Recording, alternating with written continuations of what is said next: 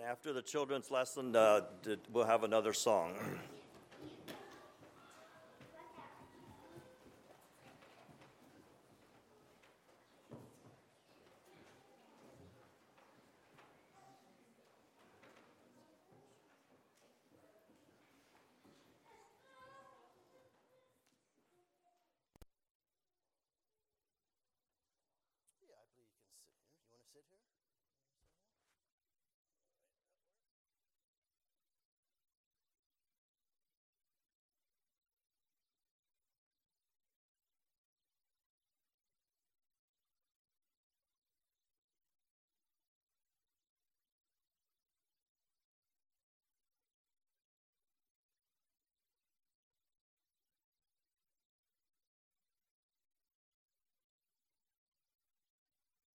You know, I was thinking tonight, uh, I wasn't sure there's going to be so many children here, but I'm blessed. Your church is blessed with a lot of children, and that is a blessing. Someday, you never know, one of you could be a preacher. Wouldn't that be something? Yeah, you are the future church. How many of you got a piece of candy last night? Yeah. You did. Some of you weren't here. Okay. Well, Ah? Okay, you got a piece of candy. Okay. Did you get two of them? Some of you got two, and that's it?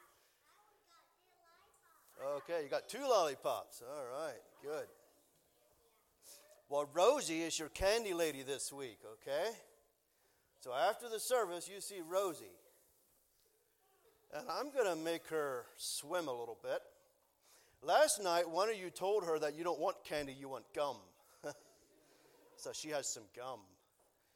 Do you know what else? She has candy too. So you can have one of each. She might have to go to the car and get more.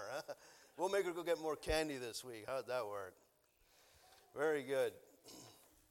Well, this evening, for a children's lesson, I'd like to tell you, I'd like to read you a story. All right? But I need you to help me. I need you to help me. This is a story of a tree. All right? And this tree, his name is Monarch. And the reason they named him Monarch is because he's big and he's strong. All right? This is a big, strong tree. And so tonight, when I read this story, okay, you guys were probably all taught that when you go to church, you're probably supposed to sit still and be quiet, right? Well, in this children's meeting, when I say the name monarch, I need you guys as loud as you can, okay? I need you guys to go, ooh. Can you do that? I read the story. You hear me say the name monarch, you go, ooh. Okay, can you do that with me? Let's try it. Ooh real nice and loud, okay? As I read the story and you hear the name Monarch. All right, here we go. Growing Towards God, this story is titled. This is how it goes. Close to the shore of a beautiful lake, away back in the mountain of Maine, there grew a very wonderful pine tree. Its branches reached far and wide as if trying to drink in more and more of the clear air and bright sunshine.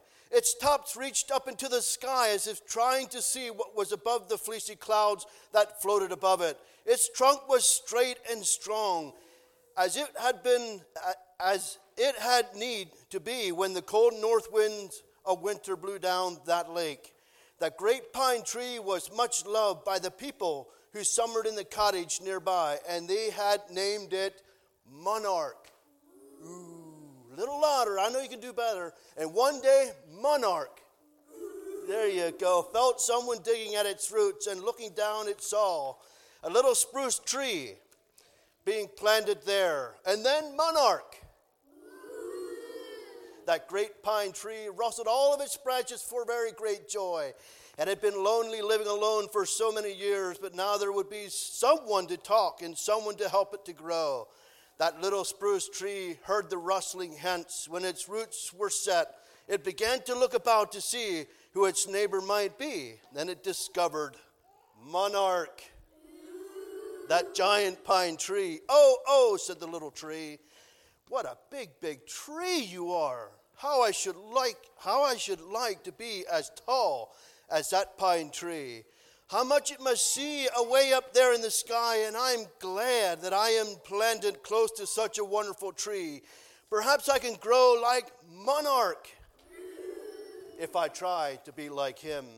That very night when all was still, that little tree heard a whisper stealing down on the soft night wind, and the voice said, Little tree, little tree. Yes, Mr. Monarch, said the spruce tree. I am listening to you, little spruce tree. Little spruce tree, said the pine tree, I am glad that you have come to live near me. You are a pretty little tree. Can I help you in any way? said the big pine tree. Yes, indeed, you can, answered that spruce tree. I have been looking at you for a very so for ever so long. And what a wonderful tree you are. Tell me, please, how to grow, how to be as tall and straight and strong as you. That is not a hard thing to tell, but it is a very hard thing to do, said Monarch. If you want to grow tall and straight and strong, you must keep looking upward every day and let nothing bend or break you. You must desire with all your might to become one of the best trees, and then you must grow and grow and grow. That I will do, said the spruce tree. I will keep close to you, and every day I will try to grow to be just like you. For I want to be tall and straight, and I want to be strong. The days passed by, and every night that little spruce looked carefully to see if her trunk were just as straight as the trunk of that great pine tree, Monarch. Yes, and since she had a perfect tree to copy, she grew very straight and strong. And when the winter came and the winds from the north whistled through the spruce tree, Monarch was just in front of her and saved her from the force of the wind. Then at night, when all was still again and the wind had gone to rest, that big friend monarch would whisper, That was a hard breeze, little one, but it is over now, and you have gained some strength by fighting it. Now look up and straighten up so that all of the bend may be taken out of you. Measure your trunk by mine if you'd like the little tree would try its best and would thank the Heavenly Father for his great friend and helper called Monarch. And finally, after many, many years, the little tree had grown so tall that her top just reached the lower branches of the great pine tree, the monarch. And how proud she was as some of her needles actually touched those of that great giant tree. She nestled close to the big limb and whispered, Oh, dear pine tree, I have so loved to see you away up here, but now that I can touch you and feel your big, strong arms, I don't care whether I grow anymore or not. Tut tut, little friend of mine, answered the monarch thoughtfully.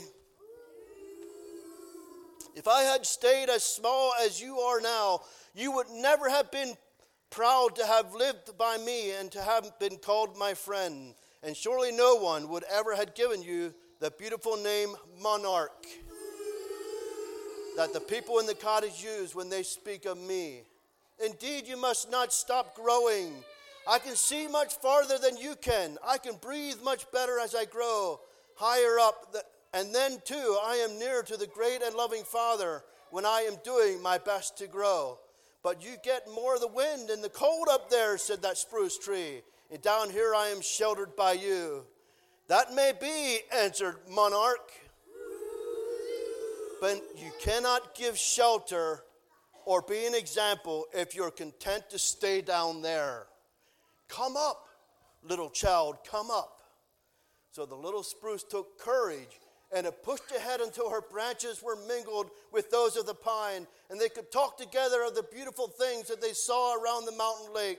And then, to her surprise, she found that monarch that great tree was still growing too, and still making sure that she too did not bend. Aren't you ever going to stop growing? asked the spruce. Surely you are big enough now, but monarch. Made answer, I shall never be big enough, no matter how high I grow to be. I have heard of pine trees that are much taller and larger than I, as I must keep on growing.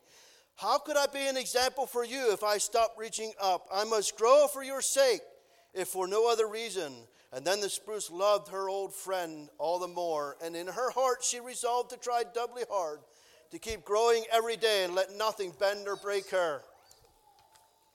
And one day, very early in the spring, when the snow was just leaving the ground, the spruce tree was looking down and thinking of the days when she had been tiny, a tiny tree, and living near to the and living near to the ground. And suddenly she saw a seedling balsam nestling close to her trunk, and she heard the balsam say to the pink arbutus blossom on the ground, "Do you see that big, big spruce tree away up there?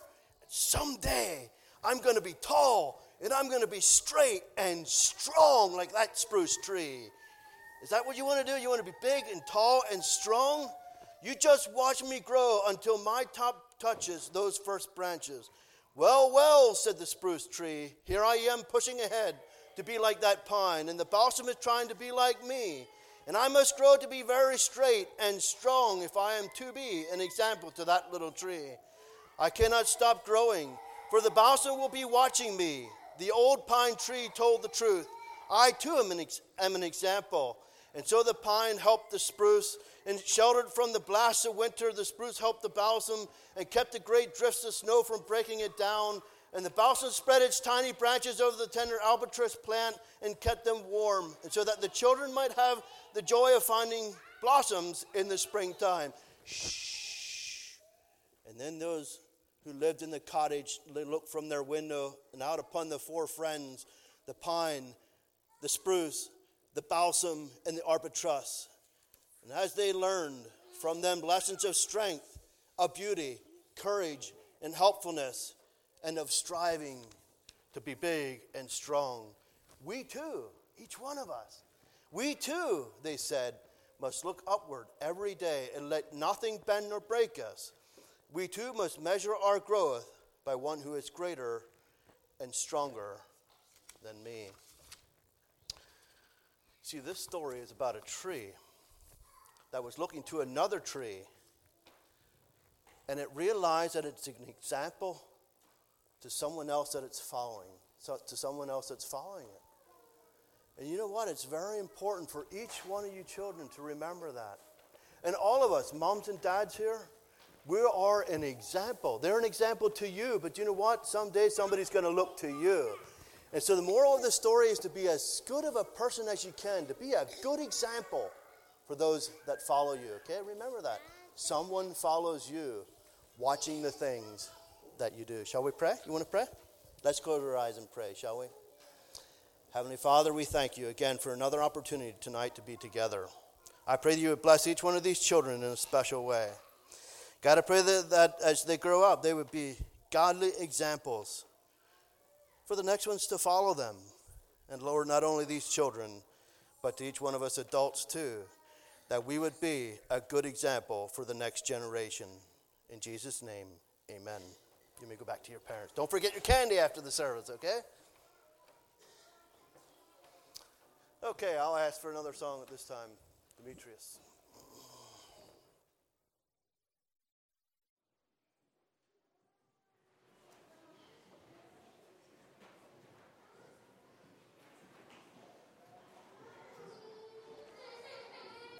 Thank you for the treat. Uh, we received the basket after the service last night. Uh, we enjoyed that very much on the way home last night. All kinds of good little treats. And in case you're wondering, I parked at the same spot. Thought maybe it might duplicate. yeah. I have one of my children with me, one of our girls with us tonight.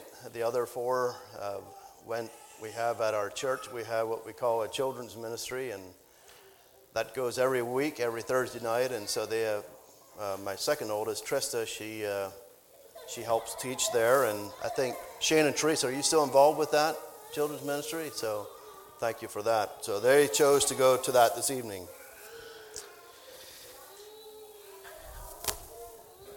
So, for a message tonight, I invite you to turn with me to Matthew chapter 5. Your Bibles to Matthew chapter 5.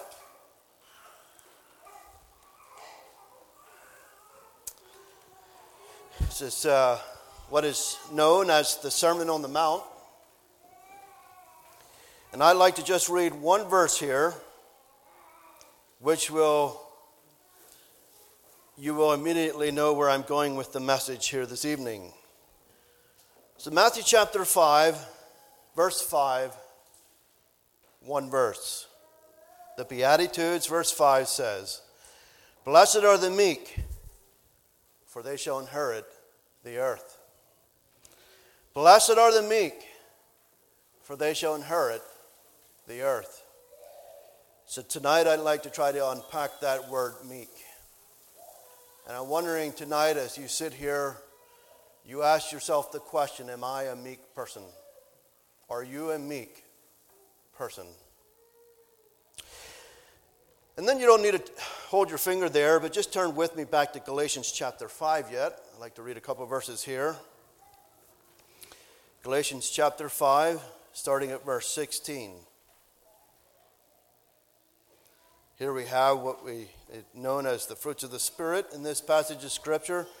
Galatians chapter 5, starting at verse 16, reads like this This I say then, walk in the Spirit, and you shall not fulfill the lust of the flesh. And so that's what we want to try to do. That's our aim as, as believers. Our, our aim is to walk in the Spirit and not and die to our flesh, right? That, that's our goal. For the flesh lusts against the spirit, and the spirit against the flesh, and these are contrary the one to the other. How well we know that this war this, that's going on, our flesh just keeps wanting to have its own way, and we must continue to die to that. So, so that you cannot do the things that you would. and verse 18 says, But if you be led by the Spirit, you are not under the law. Now, the works of the flesh are manifest, which are these adultery, fornication, uncleanness, lasciviousness, idolatry, witchcraft, hatred, variance, emulations, wrath, strife, seditions, heresies, envyings, murders, drunkenness, revelings, and such like, uh, the which I tell you before, as I have also told you in time past, that they which do such things shall not inherit the kingdom of God. But the fruit of the Spirit is love, joy, peace, long suffering, gentleness, goodness, faith. Verse 23 says, meekness. Temperance against such there is no law. And so this evening I would like to attempt to share a message with you on the subject of meekness. And so if I had to give this, this, this message a title tonight, I believe I would call it Meekness a tamed temper. A tamed temper is really what I think about when I think about this subject of meekness. Come across this story as I was preparing for this message. It's titled like this it says, Hammering Nails in the Fence. It says, There once was a little girl with a bad temper. Her mother gave her a bag of nails and told her that every time she lost her temper, she must hammer a nail into the back of the fence. And the first day, the girl drove 37 nails into the fence. Wow, 37 nails. And over the next few weeks, as she learned to control her anger, the number of nails hammered daily gradually began to dwindle. As she discovered it was easier to hold her temper than to drive nails into the fence. And finally, the day came when the girl did not lose her temper at all. She told her mother about her success. And the mother suggested that she could now pull out one nail for each day that she was able to hold her temper. I think I probably would have lost my temper again, don't you think? She could remove one nail every day that she didn't lose her temper. The days passed, and the young girl was finally able to tell her mother that all the nails were now gone. Her mother took her by the hand and led her to the fence. She said, You have done well, my girl. But just take a look at the holes in that fence. The fence will never be the same. When you say things in anger, they leave a scar, just like the nails did in that fence.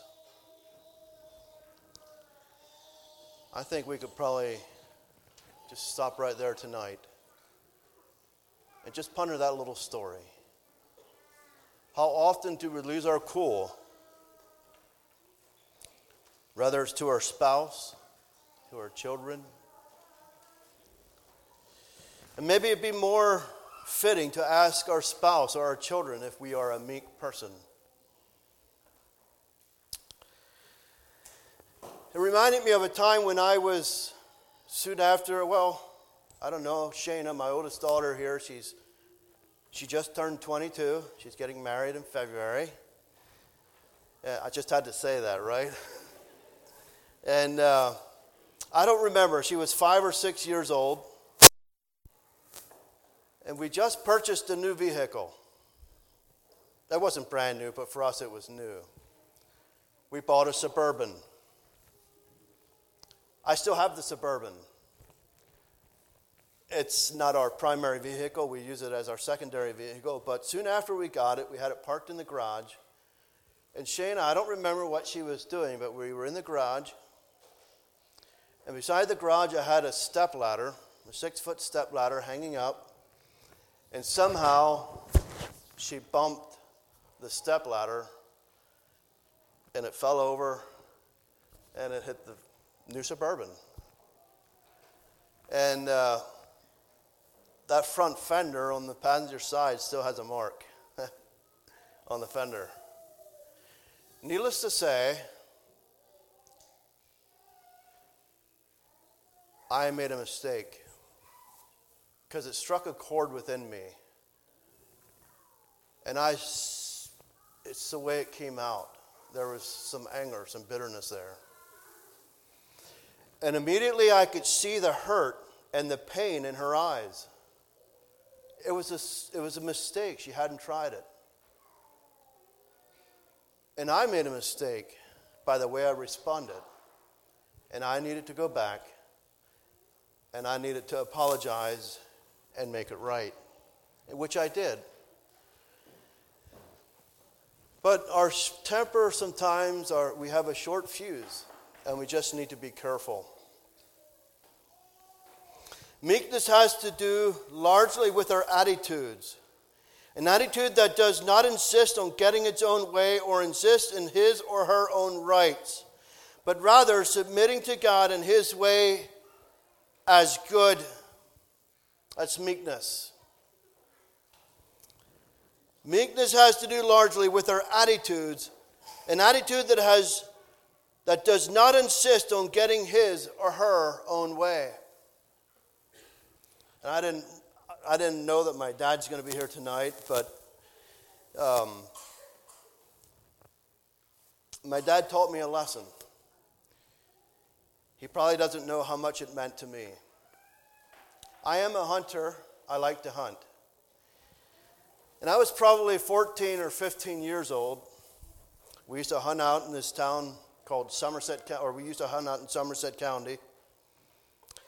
And the first morning of rifle season, my dad and I went down across the road and he, we sat down on a ridge. I sat on a stump, and my dad just sat down for me.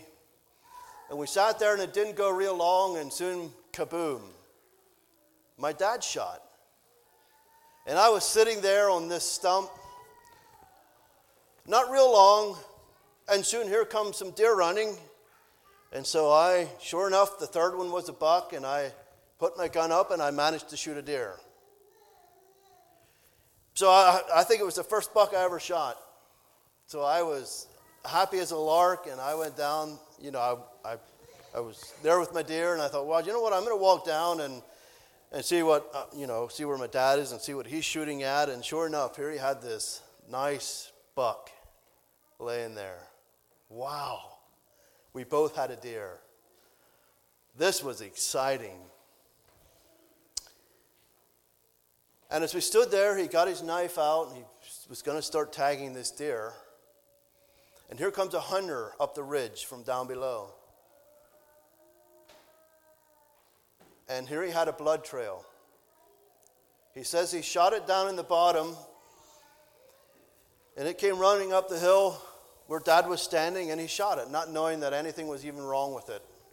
And the thing, it was a, a perfect shot, and the thing fell over, and there it laid. Not even, under, not even realizing that somebody else shot at this deer. And so this hunter came up, and he decided that this was his deer. And I don't know how you would handle or how I would have handled that situation. But my dad left him have the deer. He said he believes there's bigger ones out there. And I, you know, it just, it, I remembered that. Still remember it today.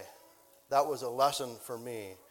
To me, that was someone that was not insisting, insisting on having his own way. So, this evening, as we think about meekness, I believe that meekness is a tame temper. As I think about this word meekness, I believe it's sort of an umbrella word. There's a lot of things that could fall under this category as we think about meekness tonight. The Greek word for, for meek is the word praeus. I don't even know if I'm pronouncing it correct but it was used to define a horse that is trained for battle. Wild, wild stallions were brought down from the mountains and broken for riding. Some were used to pull wagons, some of the horses were raced, but the best of the horses were trained for warfare. They retained their fierce spirit, their courage, and their power, but they were disciplined to respond to the slightest nudge, nudge or pressure of the rider's legs. They could gallop into battle at 35 miles per hour, 35 miles per hour, and come to a sliding stop at just one word.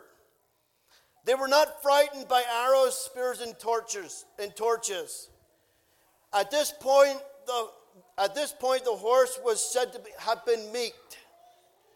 To be meek meant to be taken from a state of wild rebellion and made completely loyal to and depended upon the Master.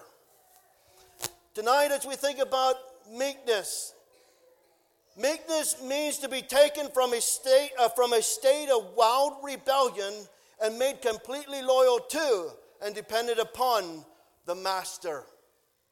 And this evening, I suggest that's the same way with us. See, we're not born as a meek person. We need to commit ourselves. We walk in the Spirit. We need the power of the Holy Spirit in our lives. We need to, to, depend upon the Master. And so, this evening, as we think about this subject of meekness, I wonder what comes to your mind when you think about meekness. Think of someone, or think of meekness. What, come, what comes to your mind? Maybe it's someone that's soft spoken.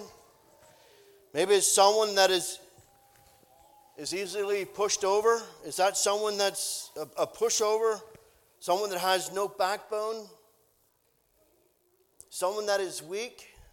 Is that what you think about when you think about this of a meek person? Tonight, as you think about meekness,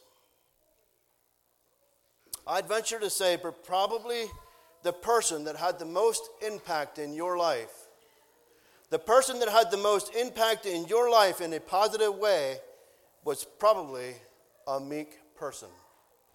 Was probably a meek person. To be meek is to have a strong but tender and humble life. Someone that is strong but at the same time possesses a teachable spirit. In church family this evening, I think it's so important. There's so many people in the world today that don't have a teachable spirit. I think it's important for each one of us that there's something within us that wants to learn and grow, to have a teachable spirit. This evening, I suggest to you that meekness is not weakness. Meekness is not weakness, bowing or spineless. It is someone who is strong, but at the same time, he is humble and tender. It is the ability to take and to conquer, and at the same time to be able to control himself. And sometimes it helps me to look at the opposite of a word. And so this evening, I believe the opposite of meekness is someone that is arrogant, someone that is prideful, someone that is unable to harness his anger.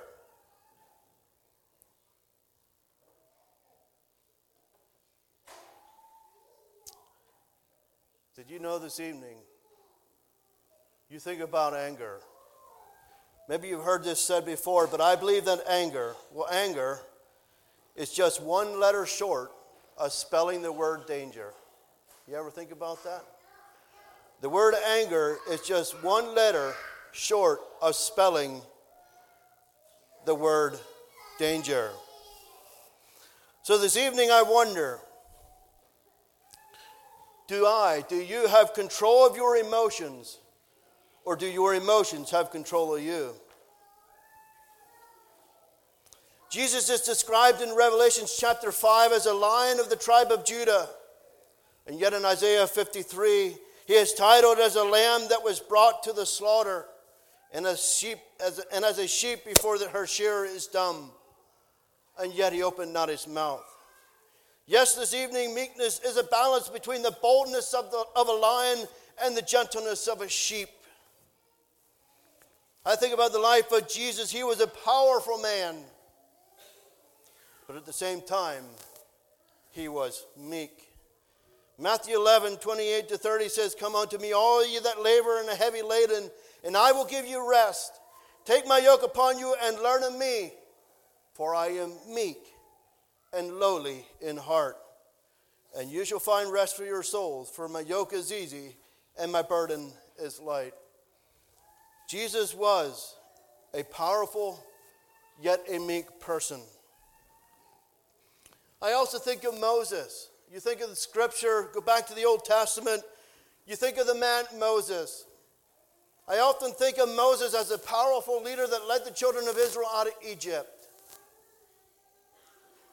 And yet, Moses, the Bible tells us in Numbers chapter 12, I believe it's the third verse, the Bible would tell us that Moses was one of the meekest men that ever lived on the face of the earth. On the face of the earth. Moses was a meek man. As I think about the life of Moses, he also made mistakes. And we know how the children of Israel, when they came out into the wilderness and there they wandered, and how they murmured and complained and they find no water. And God asked Moses to go and hit the rock, or speak to the rock, was it, I believe, with his rod, or I think he was supposed to speak to the rock. And Moses became upset with the people. Maybe I'll just turn here just for a few verses. You don't need to turn with me, but in Numbers chapter 20, verse 10, we read these words of Moses. And Aaron gathered the congregation together before the rock and said unto them, Hear now, ye rebels, must we fetch water out of this rock? And Moses lifted up his hand, and with his rod he smote the rock twice, and the waters came abundantly. And the congregation drank and their beast also. And the Lord spake unto Moses and Aaron, Because ye believed me not, to sanctify me in the eyes of the children of Israel, therefore ye shall not bring this congregation into the land which I had given you. You know, so I think about that account. Moses forfeited his privilege to go to the promised land because he, he lashed out in anger. Hear now, you rebels, must we fetch water out of this rock? And he smote the rock. He forfeited his privilege to go to the promised land. To me, it seems like a high price to pay. This evening, we realize that sin does have consequences. And you and I are not free to choose those consequences. That's up to God. It seemed like a, a steep price to pay. But Moses made a mistake. And so do you and I. We make mistakes. But that's why we need the grace of God. Sometimes we need to just go and apologize and ask for forgiveness, don't we? And so this evening, as I think about this subject of meekness, what are the characteristics of a meek person? What are the characteristics of a meek person? So I have four things that I'd like to give you here tonight as we think about a meek person. Number one, I believe a person that is meek is someone that is controlled and disciplined. Secondly, I believe it's someone that forgives. Thirdly, I believe a meek person is someone who is a quiet person. And fourthly, a meek person is someone that has a humble spirit. So the person that is a, someone that is a meek person is someone that is controlled and disciplined. Someone that their urges, their passions, their tongue, their behaviors, and even the things they watch, I believe they should be under control. Someone that is meek is disciplined and under control. The Holy Spirit is working in and through your life. That's the fruit of the Spirit. In Galatians chapter 5 that we read, the fruit of the Spirit coming out of us someone that's controlled and disciplined. Romans 6:12 it says this, let not sin therefore reign in your mortal body that you should obey it in the lust thereof, not allowing sin to have dominion in your life. In church family tonight, Jesus Christ gives us the power to live a victorious Christian life. We have the power to live a victorious Christian life not obeying the lusts of our flesh. 1 Corinthians chapter 6, the 12th, the 12th verse says, All things are lawful unto me, but all things are not expedient. It means not all things are profitable. Yes, all things are lawful for me, the Apostle Paul says, but not everything's profitable for me.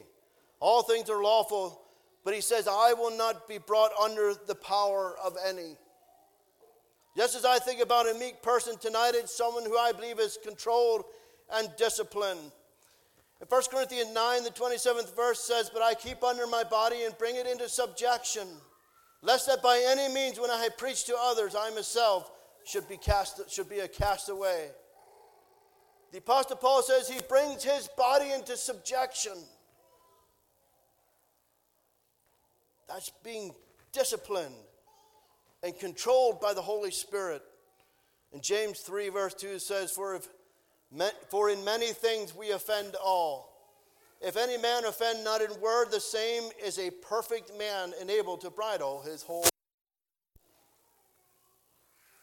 Offend not in word. If we are able to control our tongue, our speech, the same as a perfect man.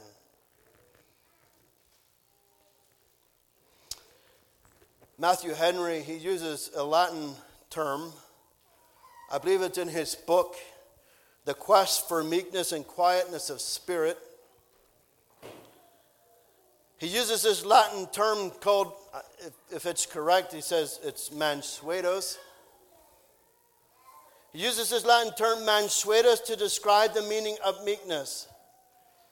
It is the same word that is used to describe the taming or the breaking of a wild animal. And in Jeremiah chapter 2, God referred to the children of Israel being like that of a wild donkey. You can search it out, it's in there. God refers to the children of Israel being like that of a wild donkey, following their own path, serving other gods, and they were going their own way. And Matthew Henry, he makes this conclusion Man's corrupt nature has made him as an untamed donkey but when the grace of meekness gets dominion in the soul, it alters the temper and it submits the soul to management. It alters the temper and it submits the soul to management. Meekness has to do with the taming of the temper. So tonight you think about a horse that hasn't yet been tamed or a horse that hasn't yet been broken. That horse, it kicks, it bucks. Whenever some, whenever something gets close to it, it, re- it resists the bit in its mouth. It resists. But when the horse is tamed or when it is broken, it becomes of value and something that is of worth. And this evening, isn't it the same way with us? When we get bumped, are we tempted to lash out, to react? Or are we someone that has been broken by the Holy Spirit, not allowing the, our anger to get the best of us, lashing out at others. By nature, I believe we are all like an unbroken horse. We too tend to resist the hand of God in our lives. And, and how often do we kick against the pricks? We tend to retaliate. We tend, we, we tend to retaliate and lash out when things don't go our way.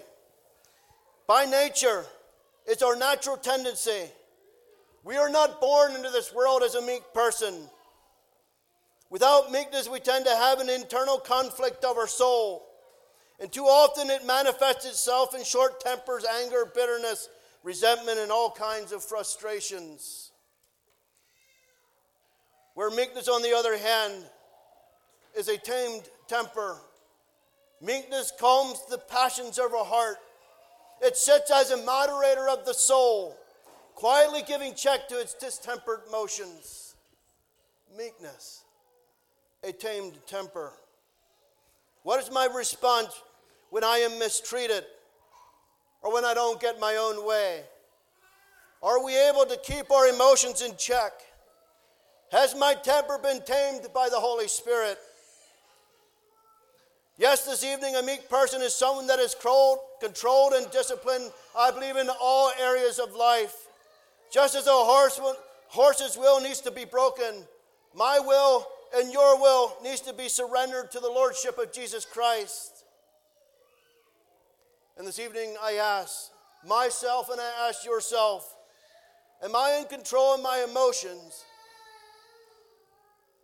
Or are my emotions in control of me? Am I controlled and disciplined in such a way? Secondly, this evening, as I think about this subject of meekness, a meek person is someone that forgives. A meek person is someone that doesn't seek to get revenge.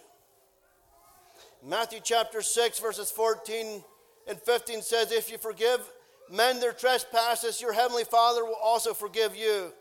But if you forgive not men their trespasses, neither will your Father forgive your trespasses. And in Romans chapter 12, verses 19 to 21, we read these verses. It says, Dearly beloved, Avenge not yourself, but rather give place unto wrath. For it is written, Vengeance is mine, I will repay, saith the Lord. Therefore, if thine enemy hunger, feed him. If he thirst, give him drink, or in so, for in so doing, thou shalt heap coals of fire on his head. A meek person is someone who forgives, someone that does not seek revenge. I'd like to look at a couple of verses. I always like to turn back to the Old Testament. We have all kinds of characters. In Genesis chapter 45, here again, you don't need to turn to these verses. But read these verses. It says, Then Joseph could not refrain himself before all them that stood by him, and he cried,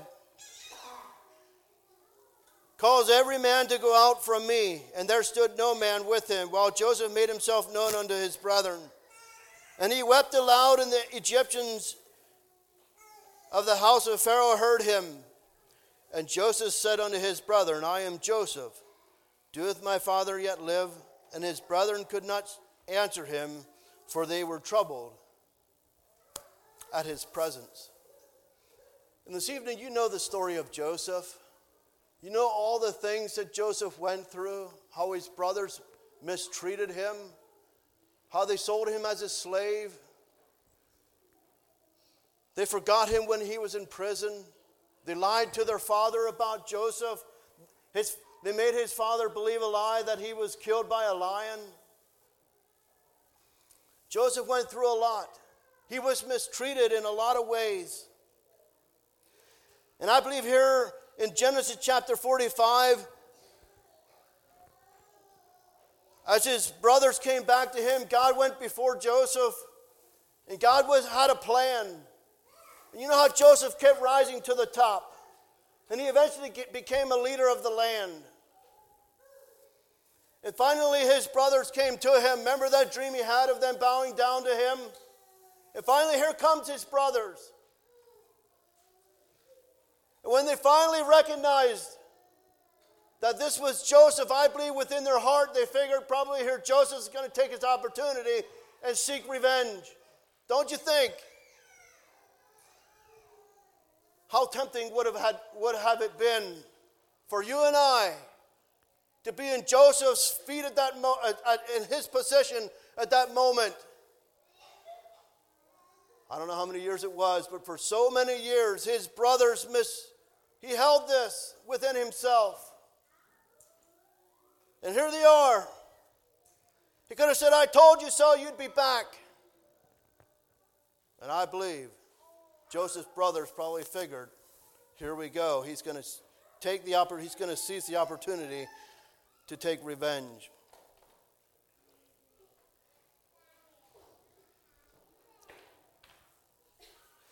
In the New Testament, Jesus calls us to live above the letter of the, of the old law. When we are wrong, we are not to seek revenge, but rather we are to allow ourselves to be taken advantage of, showing love to those who mistreat us. Brothers and sisters, that's what Moses, that's what Joseph did. He allowed others to take advantage of him, and he loved those who mistreated him. It is said that when someone seeks revenge, they are not just trying to get even, but they are actually trying to get ahead. To have them pay for what was done, maybe even just plus a little bit more. For us to have the upper hand. And I believe that's probably more true than what we would like to admit. You see, we like to, we like to, for people to pay for the mistakes or for what they have done wrong, right? We want to make sure. It is sobering to realize that God will not forgive us. You and I, if we, are, if we refuse to forgive others. It is said, those who refuse to forgive, and it is said, those who refuse to forgive destroy that very bridge over to they must cross. Forgiveness means choosing to free the wrongdoer. It means to give up or demand my demand for compensation. Forgiveness means letting go of all of our grudges, however justified they might feel, even though the memory of that hurt may never be erased. It means releasing our hurts to God, choosing not to keep a list of wrongdoing. We must choose not to be easily offended. Brothers and sisters, tonight forgiveness is, is probably the easiest if we do it like right away. Just let it go, give it to God. Yes, this evening, someone that is meek is someone that forgives, understanding that everything that comes into my life, everything that comes into my life, even the cruelty of others, is part of God's plan to mold and to shape my life for His honor and for His glory. You remember Joseph's words when he revealed himself to his brothers? Joseph said, Come near to me. You meant it for evil, but God, He meant it for good. And, brothers and sisters, tonight it's tough. Tonight, every one of us has probably been mistreated.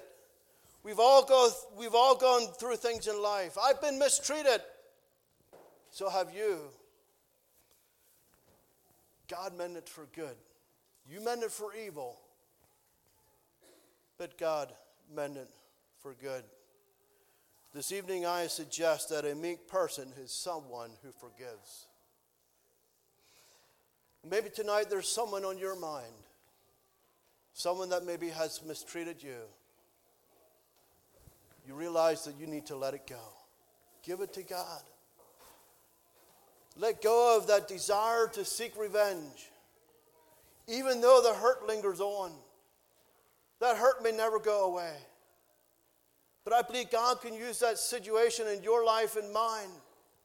He can use it to mold us, to shape us, to become the kinds of people that He wants us to be. I think it's important to remember that hurt doesn't always go away. And sometimes it lingers. But we need to let it go and give it to God. A meek person is someone who forgives, not someone who seeks revenge. Thirdly, this evening, as I think about someone that is meek, a meek person is a quiet person. 1 Timothy 2 says, Pray for kings and for all that are in authority, that we may lead a quiet and a peaceable life in all godliness and honesty. I think to be quiet has the idea of living a tranquil life, causing no disturbance to others. Causing no disturbance to others. Living a quiet and a peaceable life. I don't know how many of you are, are aware of this. I did install floor covering for about 15 years. I actually worked for Ray some years ago. I worked for Weaver's Carpet. And I got into a lot of houses in Lebanon. We'd often go to the city there in Lebanon. And one day I was installing floor covering in a house in, in the city of Lebanon. And it was like a row house. And I believe I was putting carpet on the steps. And I didn't realize it was in the morning, and I was, here, and you know, when you put carpet, you're making some noise. And it just so happened that the tenant on the other side of that wall was apparently someone that worked night shift. And that person was trying to sleep, and I was making noise in the neighbor's house. I think I was causing a disturbance to my neighbor he got that upset. He began pounding on the wall, or the the uh, the, the uh, what do you call it? The not the spackling, but the plaster was flying, actually flying off the wall. The neighbor actually called the cops. But I was causing a disturbance. I wasn't trying it, but I was actually causing a disturbance.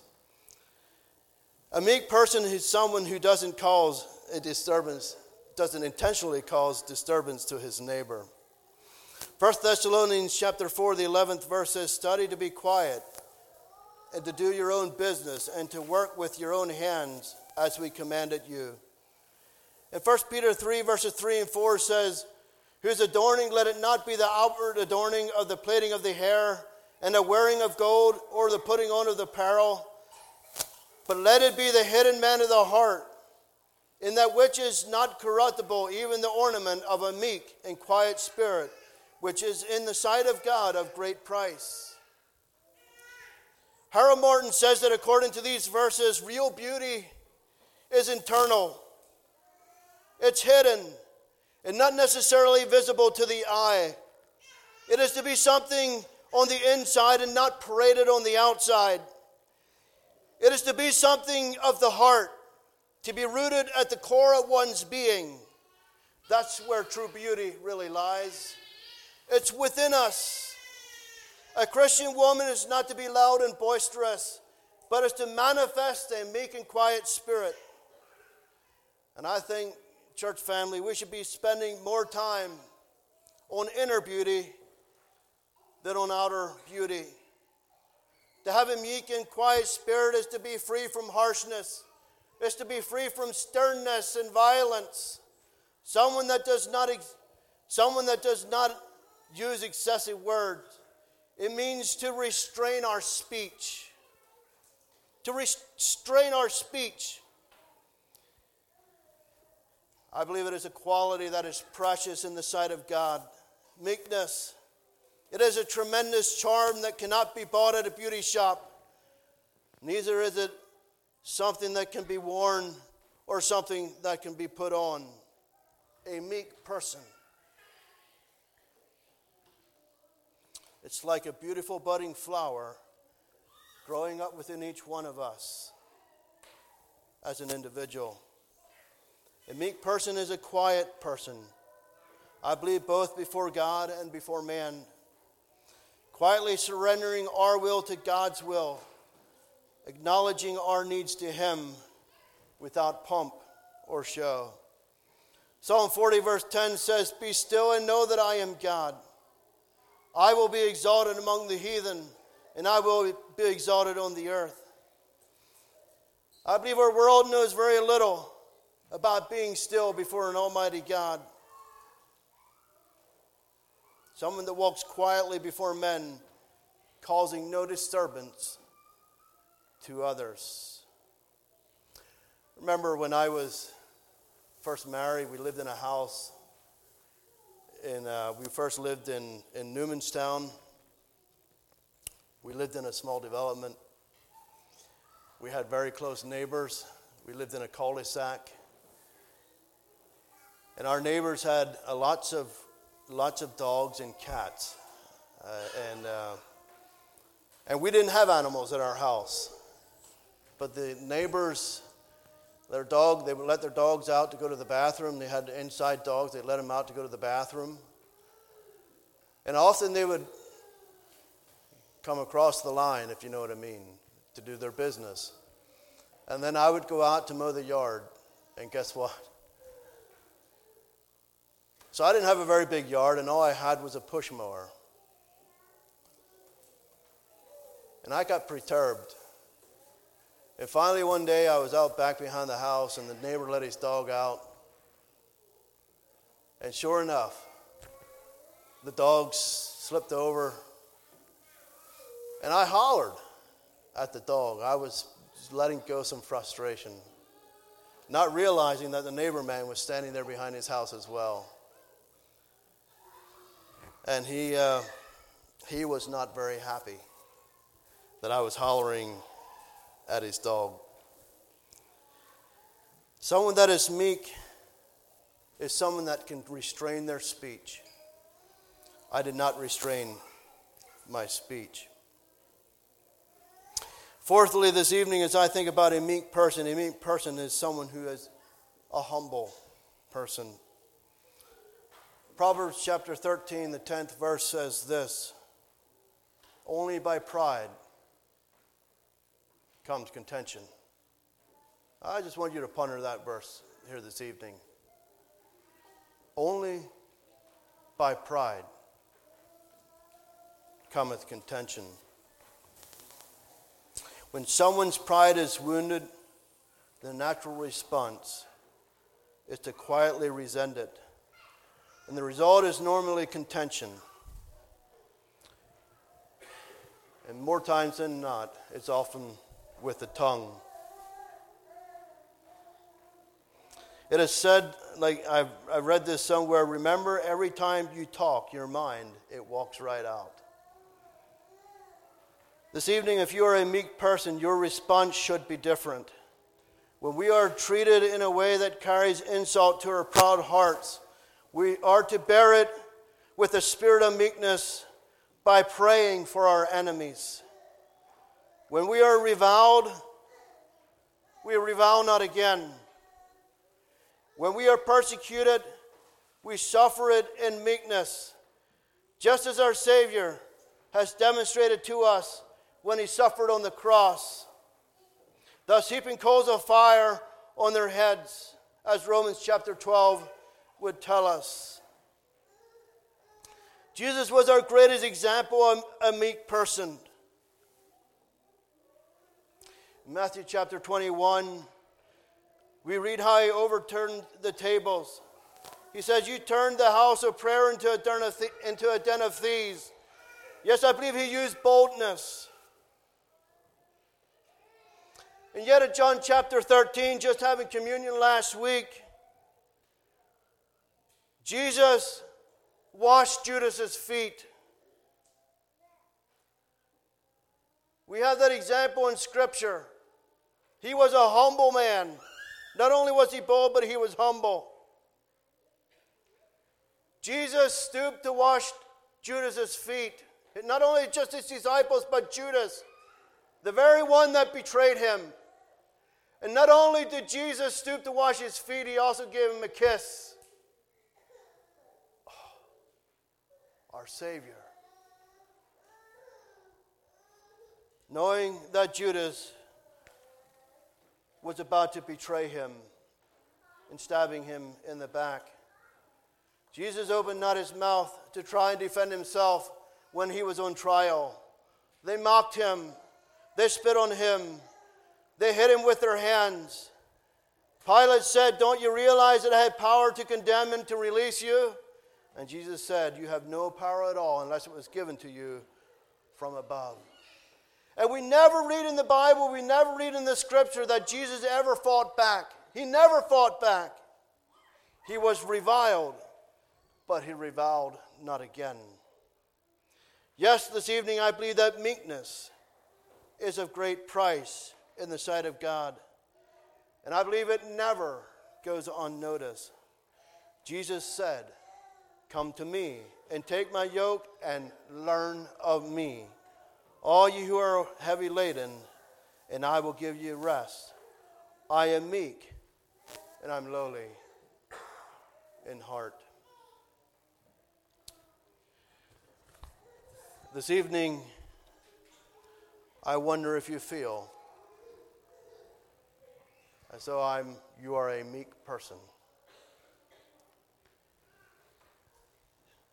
Maybe you're here tonight and you feel like, you know what, there's an area in my life.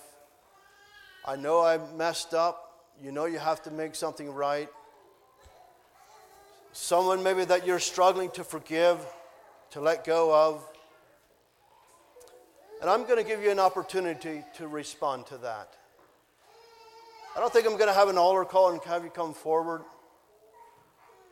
But in a moment, if you feel like God is speaking to you about an area of your life, I'm going to ask you to just to, to raise your hand where you're at. But let's pause for a word of prayer before we do that, shall we? Let's bow our heads for a word of prayer. Heavenly Father, we do come before you tonight. Thank you for your word. Thank you how it speaks to us. Thank you for your example in Scripture of being a meek person. And Lord, I pray that you would speak to each heart here tonight. Lord, if you have spoken to someone, I pray you give them the courage to make things right. And so tonight, with every eye closed, with your head bowed, and in the quietness of this moment, I'm going to ask you if God is speaking to you in any area of your life, and you want to get right with Him, something that you want to ask God to help you, go ahead and raise your right hand. God calling you to a closer walk with Him. Someone that you're struggling to forgive. Bless you. Heavenly Father, we are grateful to you for your goodness. Thank you for your cleansing blood. Thank you for what you've done on Calvary's cross. Thank you for allowing us to be here tonight.